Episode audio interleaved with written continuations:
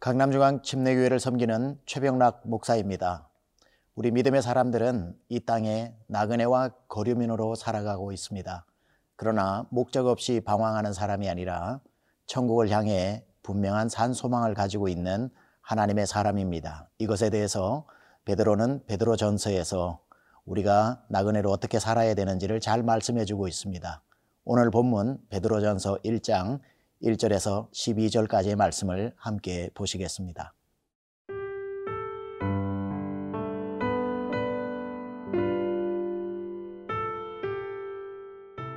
베드로전서 일 장 일 절에서 십이 절 말씀입니다. 예수 그리스도의 사도 베드로는 본도, 갈라디아, 갑바도기아, 아시아와 비두니아에 흩어진 나그네, 곧 하나님 아버지의 미리 아심을 따라 성령이 거룩하게 하심으로 순종함과 예수 그리스도의 핏부림을 얻기 위하여 택하심을 받은 자들에게 편지하노니 은혜와 평강이 너희에게 더욱 많을지어다. 우리 주 예수 그리스도의 아버지 하나님을 찬송하리로다. 그의 많으신 긍휼대로 예수 그리스도를 죽은 자 가운데서 부활하게 하심으로 말미암아 우리를 거듭나게 하사 산 소망이 있게 하시며 썩지 않고 더럽지 않고 쇠하지 아니하는 유업을 잊게 하시나니 곧 너희를 위하여 하늘에 간직하신 것이라. 너희는 말세에 나타내기로 예비하신 구원을 얻기 위하여 믿음으로 말미암아 하나님의 능력으로 보호하심을 받았느니라.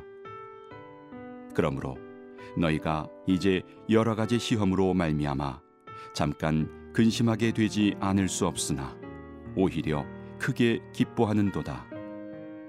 너희 믿음의 확실함은 불로 연단하여도 없어질 금보다 더 귀하여 예수 그리스도께서 나타나실 때에 칭찬과 영광과 존귀를 얻게 할 것이니라. 예수를 너희가 보지 못하였으나 사랑하는도다.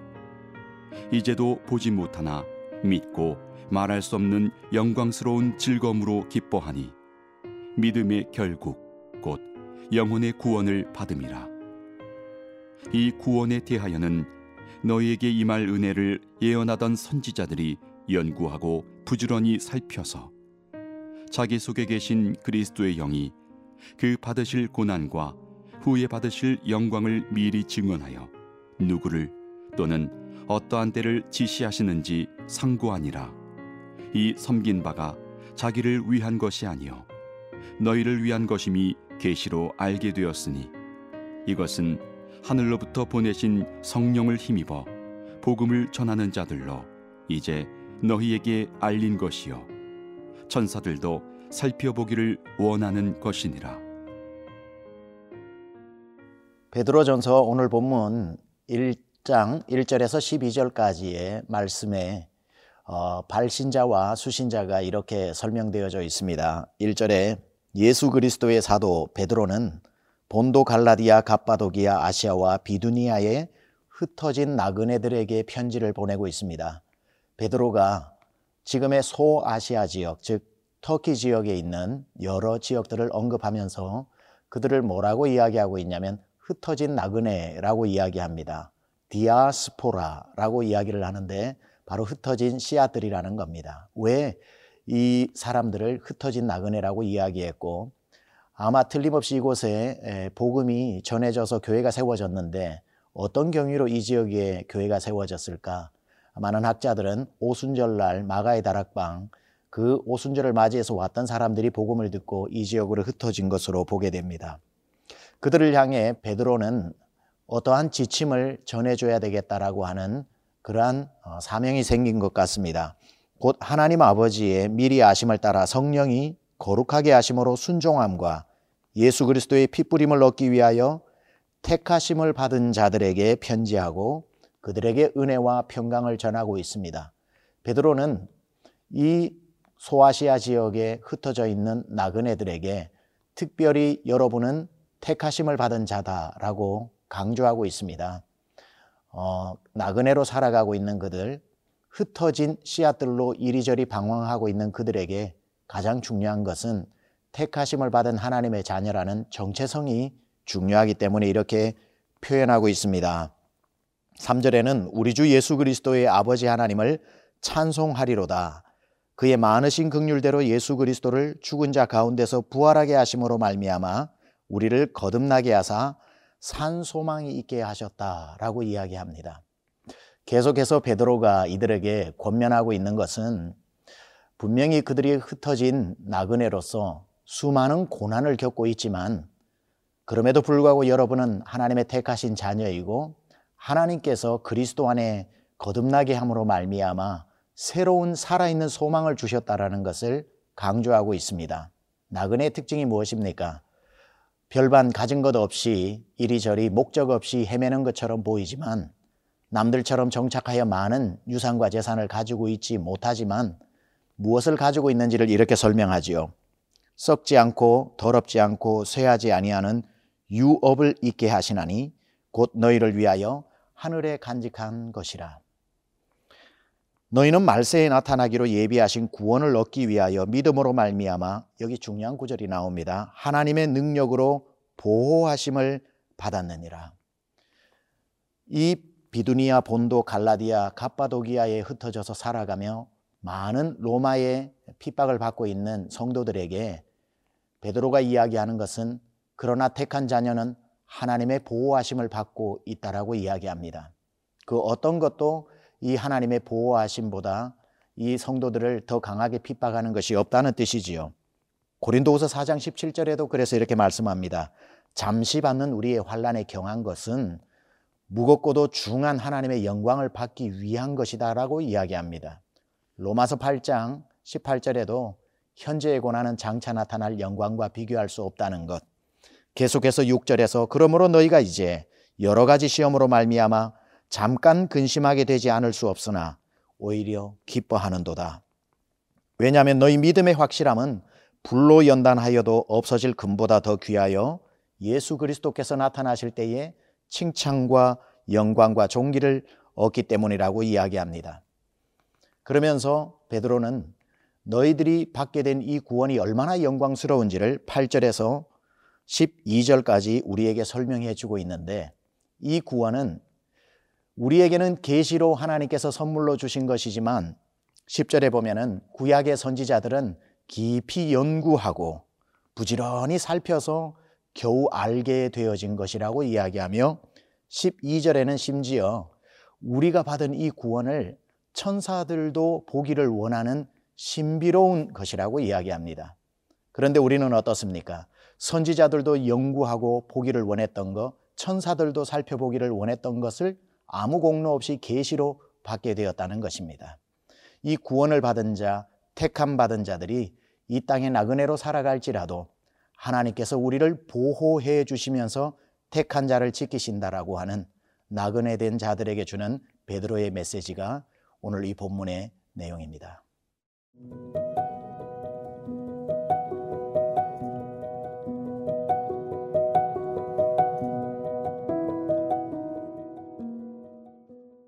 오늘 본문에서 우리가 살펴보았듯이 베드로는 환난 많고 핍박 많은 세상에서 나그네 된 그리스도인들이 어떠한 자세로 살아가야 되는지를 잘 설명해 주고 있습니다. 즉, 흔들리는 세상 속에서 흔들리지 않는 복음을 가지고 어떻게 우리가 살아야 하는가, 여기에 대한 메시지가 분명히 나타나 있습니다. 나그네는 정처 없이 떠돌기 때문에 내일을 모르는 사람들입니다. 어떤 환난을 만날지 모르고 어떤 강도의 위협이 있는지 모르면서 살아가야 하는 사람들입니다. 우리를 이야기하는 것이지요. 그리스도인들은 철로 역정에서 존 번연이 이야기했던 것처럼 장망성, 장차 망할 성을 떠나 천국을 향해 가는 나그네들이라고 이야기합니다. 오늘 시작하는 하루도 나그네길이 되지 않겠습니까? 흔들리는 세상입니다. 그러나 그리스도인들은 흔들리는 세상 속에서 흔들리지 않는 복음을 가지고 나아가는 사람입니다. 무거운 배일수록 파도에 흔들리지 않는다는 말이 있죠. 우리의 복음이 깊이 깊이 뿌리를 내릴수록 아무리 세상이 나그네와 같은 세상, 흔들리는 세상이라고 해도 믿음의 신자들은 흔들리지 않을 것입니다. 저 아리조나에 가면 사막에 선인장들이 있습니다. 비가 오지 않는 곳에 어떻게 선인장이 꽃을 피울까요? 가만 가서 보면 선인장의 뿌리는 땅속 깊이 깊이 내려가 수맥에 닿아 있는 것을 보게 됩니다. 세상이 많이 힘듭니다. 힘들수록 우리의 믿음의 뿌리가 더 깊이 깊이 생수인 예수 그리스도께로 이어져야 되는 것 아니겠습니까? 여기에서 베드로는 계속 두 가지를 비교하고 있습니다. 이 세상과 천국, 이 땅에서 받을 유업과 하늘에서 받을 상급, 환란에 잠시 받는 경한 것과 영광에 중한 것을 계속 비교하고 있죠. 고난이 큰 것이 아니라 우리의 소망이 작은 것이고, 우리의 소망이 지극히 크고 영광스러우면 그렇게 커 보이던 고난도 작아 보이는 것입니다. 이스라엘 백성들에게 눈에 골리앗이 커 보인 것이 아니라 하나님이 작아 보였던 것이죠. 크신 하나님이 보이면 골리앗이 크게 보이지 않습니다. 고난보다 영광이 커야 할 것이고, 우리가 이 세상에서 붙잡고 살아가려고 하는 금보다 천국에서 받을 상급이 더욱 커야 이 세상의 금에 유혹되지 않는 것 아니겠습니까? 이 세상 살아가는 길에 화려하게 치장하는 것보다 이 세상 길보다 천국 길이 더 영광스러운 것임을 우리가 안다면 이 세상 나그네 길에 방황하고 길을 잃어버리지 않을 수 있는 것입니다. 여러분, 오늘 여전히 여러분은 나그네로서 하루를 시작해야 합니다. 이 길에 여러분 눈에 고난이 보일 수도 있고 고난 위에 계신 하나님이 보일 수도 있습니다. 고난이 큰 것이 아니라 하나님이 더 크시다는 것을 우리는 기억해야 할 것이고, 배에서 풍랑 만난 제자들을 생각해 보십시오. 풍랑이 너무너무 커서 제자들이 두려워 떨었지만 예수님은 그 풍랑을 밟고 오지 않았습니까? 풍랑이 보이면 나그네 길에 우리는 길을 잃어버리겠지만 예수님이 보이면 그 풍랑도 예수님의 발밑에 있다는 것을 알게 됩니다. 오늘 베드로가 온 지역에 흩어져 신앙생활을 하는 핍박받는 그리스도 형제들에게 그 환란을 넘어선 지극히 크고 영광스러운 하늘나라의 영광의 유업을 다시 보는 눈을 열어주었듯이 오늘 하루를 시작하는 여러분에게도 그 눈이 열려 우리의 구주 되신 예수님이 환하게 보이는 그러한 하루 되시기를 주님의 이름으로 축복합니다.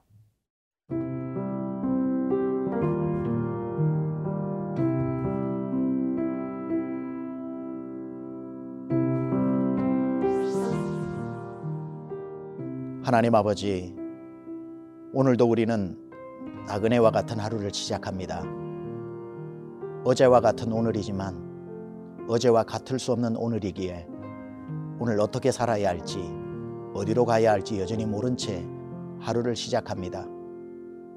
그러나 과거도 오늘도 내일도 현재형으로 계시는 하나님께서 우리의 길을 인도해 주시고, 우리의 눈이 나그네와 같은 이 땅에 머물지 않고 늘 눈을 들어 영원한 천국을 바라보며 우리의 믿음의 주요 온전케 하시는 예수님을 바라보고 살아가게 하여 주옵소서.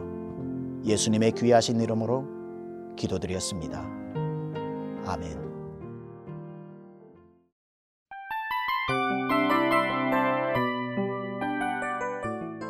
이 프로그램은 청취자 여러분의 소중한 후원으로 제작됩니다.